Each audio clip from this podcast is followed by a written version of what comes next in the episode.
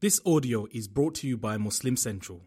Please consider donating to help cover our running costs and future projects by visiting www.muslimcentral.com forward slash donate. Assalamu alaikum. Everyone would like to buy a house or build a house. Many people are renting houses on earth for a short span of time. And we like to make sure that the facilities within the house are good and usable. Everyone would love a beautiful bathroom where the water comes out nice and hot and where the pressure of the water is good. Everyone would like a lovely kitchen where, subhanAllah, you can cook and you can enjoy and it looks nice. People would like a little lounge, a place to sit where a living room, we can sit, the guests might sit, family members can gather around and perhaps benefit in one way or another. And people would love a beautiful mattress and a lovely duvet, perhaps, pillows that are amazing. Imagine that Egyptian cotton. Imagine so much of beauty. Imagine a lovely, cool room with air condition. Everyone would love that. Imagine if that was yours. I think many people actually earn in order to pay the rents, part of what they uh, from part of what they earn, or to be able to pay towards the purchase of the house or to be able to build a house. So you either build it or you buy it, or if you're renting it, you're working hard to pay towards the rent. MashaAllah. I know. May Allah bless us with beautiful homes. One of the gifts of Allah is that you have a, a you have a what is called a spacious home, al baytul wasi' you know, a, a home that you consider spacious. And spacious in Islamic terminology would refer to the feeling within you that you would love to be indoors. You love it indoors. You don't want to rush outdoors unless you really have to go. Or once in a while, but you like it more indoors than outdoors. That's called a spacious home, even if it's not so big. Subhanallah. So, my brothers and sisters, the point I want to raise today is very important. We work hard in order to pay the rent or in order to live a little bit comfortably. And we work very hard in order to be able to buy a house, ultimately our own, or build one. But we forget that that is only going to help us for a few years. After that, we will go back to our Maker and we will need a house there.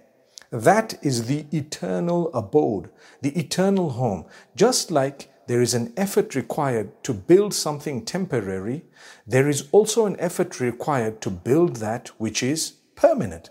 But guess what? The effort required to build that which is permanent is less than the effort required to build that which is temporary.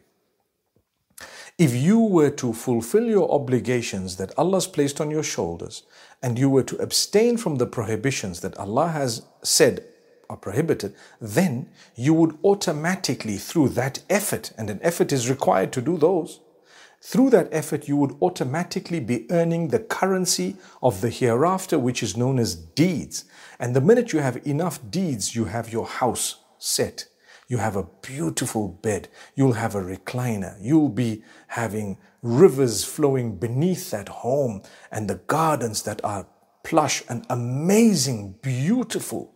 You will have fruit trees of whatever you wish. You'll have what you desire. But in order to get that, a little effort is required. Perhaps your five daily prayers within 24 hours may take you 24 minutes or a little bit more but 24 minutes out of 24 hours to work in order to be uh, delivered the best and most beautiful house ever. It's very cheap, subhanAllah. It's actually a bargain. That's what it is. Similarly, to be able to dress in a certain way, and just by merely dressing in a specific way, you're earning the currency that you're going to need for that eternal home. And what's that? Deeds. It's a good deed, beautiful deed. And I tell you, when it is very difficult for you to do the right thing and still you do it, you've earned double, triple, 10 times, 100 times, 700 times your salary. You've earned a lot because it was more difficult. If one thing, If doing one thing is so difficult, but you did that particular thing, a beautiful thing, an act of worship, or staying away from a prohibition, it was so difficult, but for the sake of Allah, I quit this bad habit. Trust me, you've earned the currency to be able to pay for the house that's being built right now for you and I in the hereafter. You can purchase that house, you can build it. Subhanallah. The currency, that's what it is. Similarly, when you go out of your way to spend on the poor, when you go out of your way to build maybe a masjid or uh, to do something that the benefit of which is going to last beyond your death, Allah says, we're going to clock a lot of reward and the deeds are considered jariyah. Jariyah meaning continuous earning, continuously earning deeds. It's like an investment, and your returns keep coming even after you've died. That's amazing. So remember, build your house not just in the in this world, and I pray that Allah grant all of us beautiful homes. Who wouldn't want beautiful homes, a beautiful ride, uh, a lovely holiday somewhere? Mashallah, costs money, and that money we know we've got to work for it very, very hard. Well, to do the same, and even more importantly, to be able to achieve that house of the hereafter also requires an effort. And like I said, you won't believe it, that effort is actually less than the effort that you've put in to the temporary pleasures. I'll go on holiday for two weeks. I've spent so many thousand dollars or pounds. Subhanallah. But Allah says, you know what?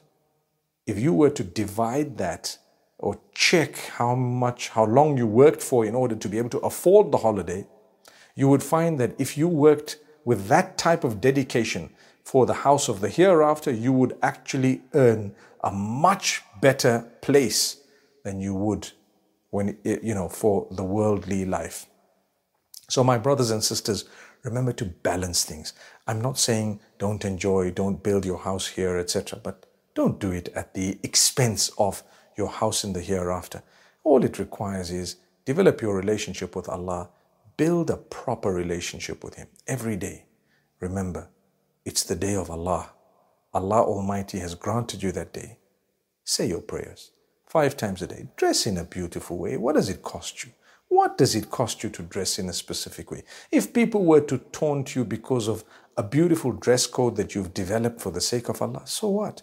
The fact that they've taunted you already makes you earn beautiful deeds by the patience you bore. Sabr, Allah says, إِنَّمَا يُوَفَّ الصَّابِرُونَ أَجْرَهُمْ بِغَيْرِ حِسَابٍ Allah rewards patience uh, and those who bear patience with a, an unlimited reward. Imagine your uh, deeds, which is the currency of the hereafter, would be unlimited as a result of patience because they mocked at you, they laughed at you, they swore you, they may have persecuted you to a certain extent simply because you dressed the right way, simply because you carried yourself in a beautiful way. It will happen.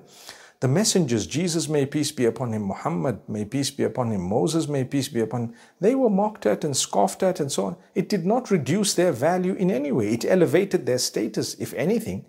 Subhanallah. So, my brothers and sisters, here goes. Let's prepare for the hereafter as well. My building, my house, I want to purchase it, I want to build it, inshallah, through the good deeds. And I will be the best possible version of myself. I will not harm others. I will not hold grudges. I will not make others' lives difficult. I will not abuse or say vulgar words, and so on. And I will fulfill my duty unto Allah in the best possible way. Like I said, worshipping Him alone, following the example of the Messenger, peace be upon him, to the best of my abilities. And inshallah, Allah will give you contentment and happiness in this world and the next. أقول قولي هذا والسلام عليكم ورحمة الله وبركاته